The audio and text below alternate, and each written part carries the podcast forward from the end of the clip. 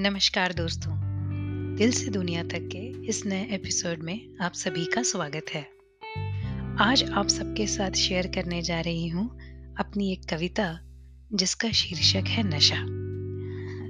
शायद आप सोच रहे होंगे नशा ये कैसा विषय है? क्या कविता ये होगी? आ, लेकिन इस कविता के पीछे कुछ सोच है जो मैं आपके साथ पहले शेयर करना चाहूँगी। जब भी नशा ये शब्द हमारे कानों पर पड़ता है या फिर हमारे जहन में आता है एक ही चीज़ सबसे पहले हमारे दिमाग में आती कि शायद आ, वो व्यक्ति शराब का नशा करता हो।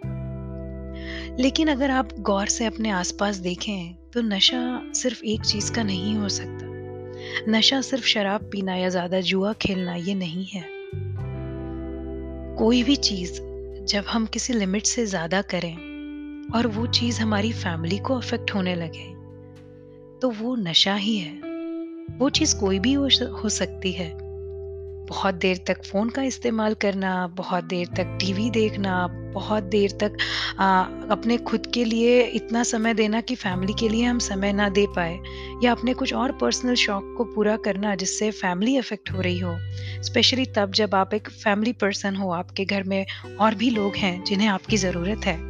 लेकिन फिर भी आप अपना ज़्यादा समय आपके दूसरे शौक पूरे करने के लिए देते हैं तो वो एक नशा ही है।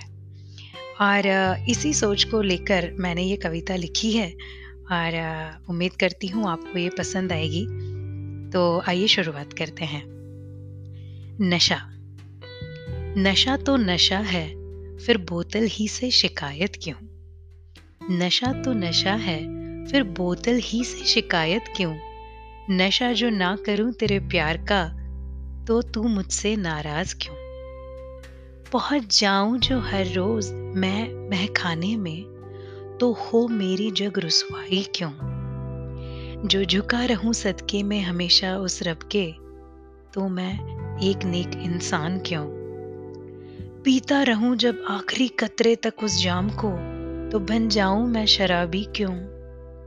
जो छोड़ू ना साथ आखिरी दम तक तेरा, तभी मैं वफादार क्यों? बदहोशी के आलम में चाहूँ जो मैं तन्हा रहना। मान लेते हो मुझे समझदार क्यों? जो चाहूँ मैं होश में खामोश रहना तो बन जाऊँ मैं गैर मशारती क्यों? रहूँ जब मैं होश में, तभी मुझ पर एतबार क्यों? नशा जो ना करूँ वतन परस्ती का तो कहते हो मुझे गद्दार क्यों? मुल्क, रब, इश्क और जाम। है मुझे इन सभी का नशा। फिर भी जब देखते हो बोतल मेरे हाथ में, तभी होते हो मुझसे खफा। नशा तो नशा है, फिर बोतल ही से शिकायत क्यों?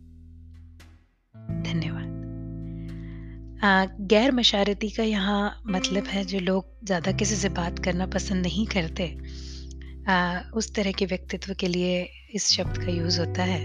तो जस्ट इन केस आपको ना पता हो तो। Thank you